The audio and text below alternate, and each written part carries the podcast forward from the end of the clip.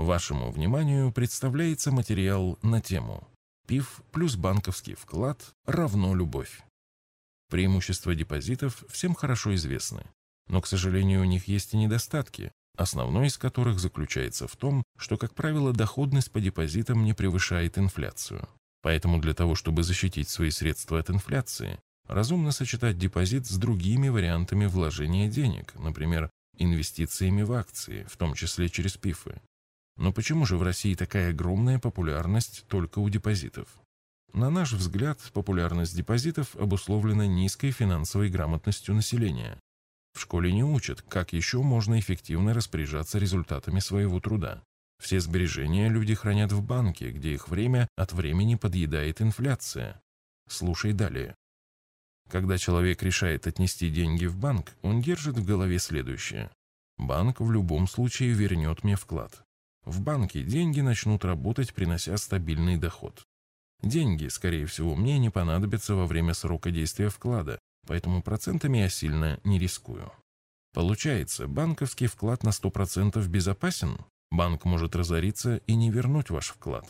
В случае отзыва лицензии у банка или его ликвидации, вклад вам возвращает агентство по страхованию вкладов, АСВ, и только в объеме, не превышающем миллион четыреста тысяч рублей в одном банке.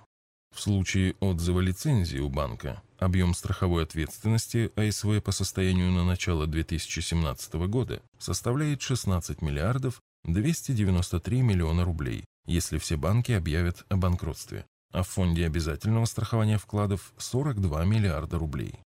При этом размер обязательств по уже наступившим страховым случаям и повышению капитализации банков достигает 2 миллиардов 21 миллиона рублей и финансируется за счет взносов Российской Федерации.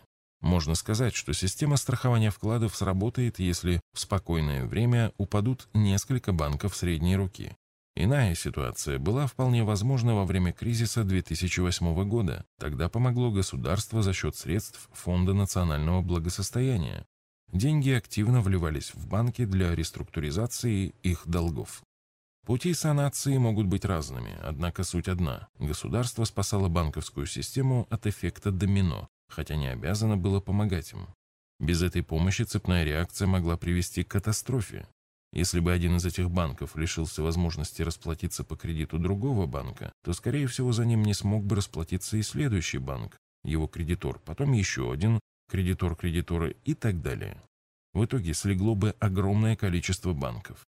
Нет уверенности в том, что в такой ситуации система страхования вкладов смогла бы помочь. В 2008 году помог Фонд национального благосостояния, и мы должны сказать спасибо правительству РФ, которое приняло тогда это ответственное решение. Кроме того, инфляция беспощадна к депозитам. В конце 2008 и весь 2009 год Банкам были нужны деньги, и они платили высокие проценты. В 2010 году средневзвешенная ставка по депозитам в рублях резко снизилась с 9,1% в начале года до 5,6% в конце. К началу 2014 года ставка по годовым депозитам была на уровне 6% годовых, минус 1,1% пункта по отношению к началу 2013 года но к концу года выросла до 13%. В течение 2015-16 годов доходность депозитов снижалась, составив в начале 2017 6,5%. При долгосрочном использовании депозита вы теряете реальную стоимость денег. Конечно, это лучше, чем хранить деньги в наличной валюте. Деньги, размещенные на депозитах, банки используют для кредитования, и они работают в экономике. Опыт состоятельных людей показывает, Банковские вклады не являются универсальным инструментом.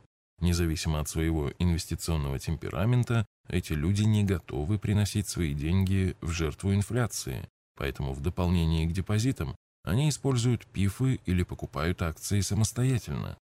Статистика и здравый смысл подсказывают, что такие вложения в долгосрочной перспективе, как правило, обгоняют инфляцию и увеличивают благосостояние. Если бы вы положили в начале 2000 года 100 рублей на депозит и вложили 100 рублей в фондовый рынок, то в конце 2016 года с депозита с ежегодной капитализацией процентов вы смогли бы заработать 466 рублей. Процентная ставка в каждом году равна средневзвешенной процентной ставке по депозитам в начале года. С фондового рынка вы могли бы забрать 1290 рублей. Даже в 2008 году стоимость ваших вложений была бы 367 против 219. Массовый потребитель готов жертвовать доходностью в пользу стабильности, поэтому депозиты столь популярны у населения. Стабильность депозита привлекает психологически. Нет ежедневных изменений стоимости, как в пифах или акциях. Однако для рационального инвестора, который осуществляет регулярные инвестиции, высокая волатильность идет на пользу его благосостоянию. Более подробно об этом в материале «Волатильность может приносить доход, но не спекулянтам». Если деньги все же понадобятся во время действия договора вклада, то обычно теряется весь ваш процентный доход. Процентная ставка по вкладам до востребования – то, что останется у вас при досрочном расторжении вклада, обычно около 0,1%. Если деньги лежали в банке долго, то они уже подвергались коррозии в виде инфляции, а лишаясь защиты в виде накопленных процентов, их покупательная способность сократится еще больше. Выводы. Мы не призываем отказываться от вкладов в банк и нести все деньги в пифы и акции. Разумно сочетать эти варианты вложения денег в комфортном для себя соотношении, как это делают состоятельные люди в развитых странах. В отношении депозита каждому надо помнить. Банк может разориться и не вернуть ваш вклад. Это всего лишь обязательство юридического лица возвратить деньги и проценты. Ставка по вашему депозиту, скорее всего, будет ниже инфляции. Если забрать деньги досрочно, то, скорее всего, потеряете большую часть процентов по вкладу.